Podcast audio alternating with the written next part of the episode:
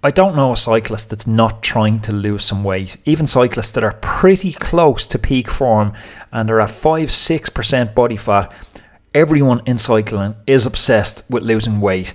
Today, I want to talk to you about the calorie myth. Let's cue the intro.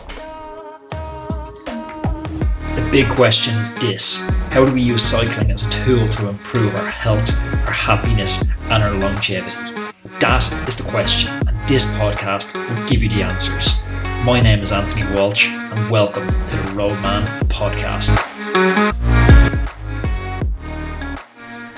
Roadman! I'm back for another Roadman Bites podcast. My vocal range is just so amazing.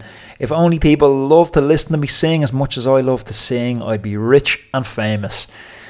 Roadman, thank you for tuning in again. Today, it's a topic I know is on the tip of everyone's tongue. It's nutrition and it's the calorie myth. And I'm going to give you one really simple nutritional change you can make, which is easy, easy, easy to do, and it has a huge, profound effect.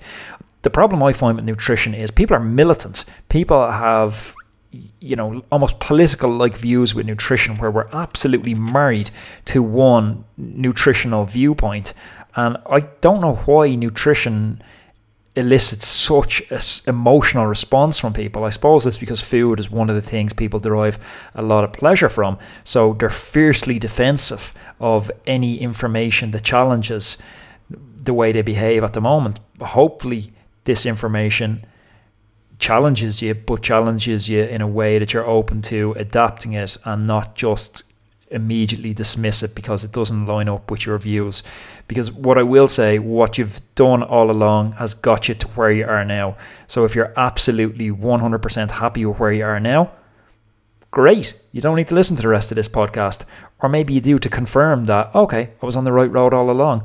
This message is for people who aren't 100% happy, who still feel there's room for body composition changes, still feel there's room to improve their energy, to improve their power on the bike. That's who this podcast is for. And I would encourage you to jump on over to patreon.com forward slash Anthony underscore Walsh. That's the way you can buy me a coffee, you can buy me a pint, you can tip the cap and say, Anthony, thank you for coming day in, day out with this podcast. I'm deriving a lot of benefit from the words you're bringing me, or maybe you're deriving a marginal benefit. Really, the question is, are you deriving enough benefit to buy me a coffee to say thanks? And for me, that really keeps this show on the road. So I do thank you for your kindness and your generosity. I've called this podcast the calorie myth because I think that's what it is. We're under the assumption that calories are created equally when they're not. And we have apps like MyFitnessPal where we look to measure things like calorie calories in for a day and by not having calories weighted like for example 10 calories of carrots is the same as 10 calories of chocolate. A thousand calories of ice cream is the same as a thousand calories of steak. Now immediately when you're listening to this you will go oh well that doesn't sound right but that's the the basic premise for how apps like MyFitnessPal work and how a lot of us have been looking at nutrition. So if you're looking to lose weight a lot of people count their calories and then have some sort of caloric restriction where they I'm, I'm taking in 2,500 at the moment and I'm at 80 kilograms. Now I'm going to move back to 2,200 and over a period of weeks, hopefully my weight comes down from 80 kilograms down to 78 kilograms. That's the underlying assumption most of us go with. But folks, a calorie is just a number. It's a completely arbitrary value to measure the amount of energy in a food the number itself is meaningless. We need to think about the food and what effect that has. What message does that food send to the brain? So I want you to think for a second about a 2000 calorie day, and we're going to contrast two different types of 2000 calorie days. So first, we wake up in the morning and we have porridge with honey and maybe a glass of orange juice and a croissant. And then at lunch we have some we have a pasta bake and you know for a snack later on the day we might have a bar of chocolate. Then we come home for dinner and we have you know spuds uh, a big normal potato dinner with some beans and i don't know a bit of meat. So we'll say that portions portions are, whatever they are, to the point that it adds up to a 2,000 calorie day. Now, we contrast that day with a different 2,000 calorie day where you wake up in the morning and instead of the porridge orange juice croissant breakfast, you have a scrambled egg, smoked salmon, avocado breakfast. Then at lunch, you have fish and salad. And at dinner, you might have a sweet potato with a steak and some vegetables. So, both 2,000 calorie days, we're going to say, for the sake of this.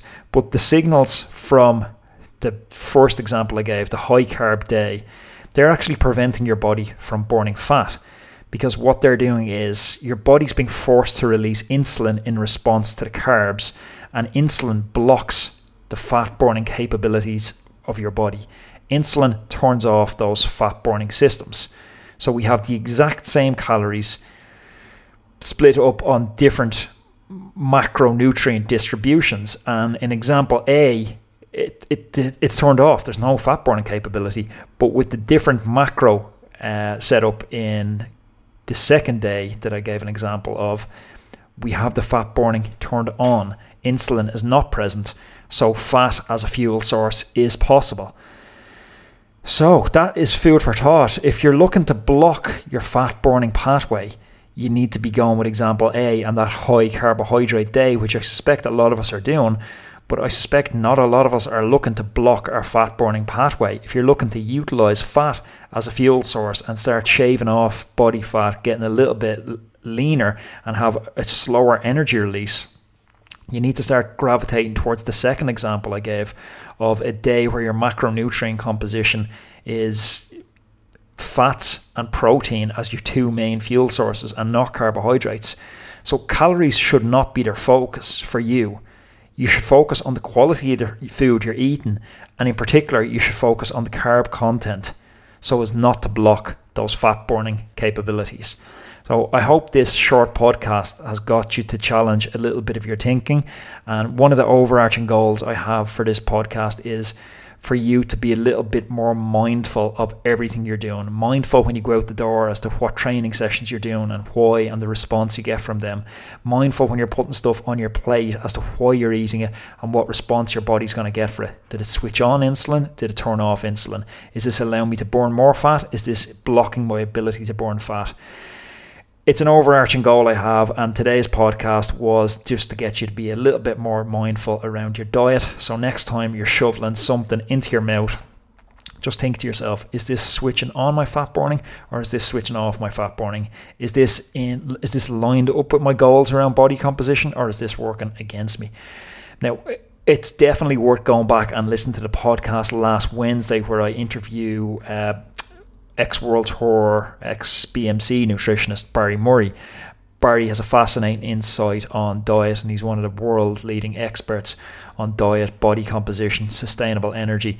Definitely worth listening to. It's a fascinating podcast. This is one of the tippets that I took from that, and it's something that's been very powerful and transformative for a lot of clients that I'm working with. Hope you enjoyed the podcast, and I'm going to chat to you tomorrow. Enjoy your day and be safe out there.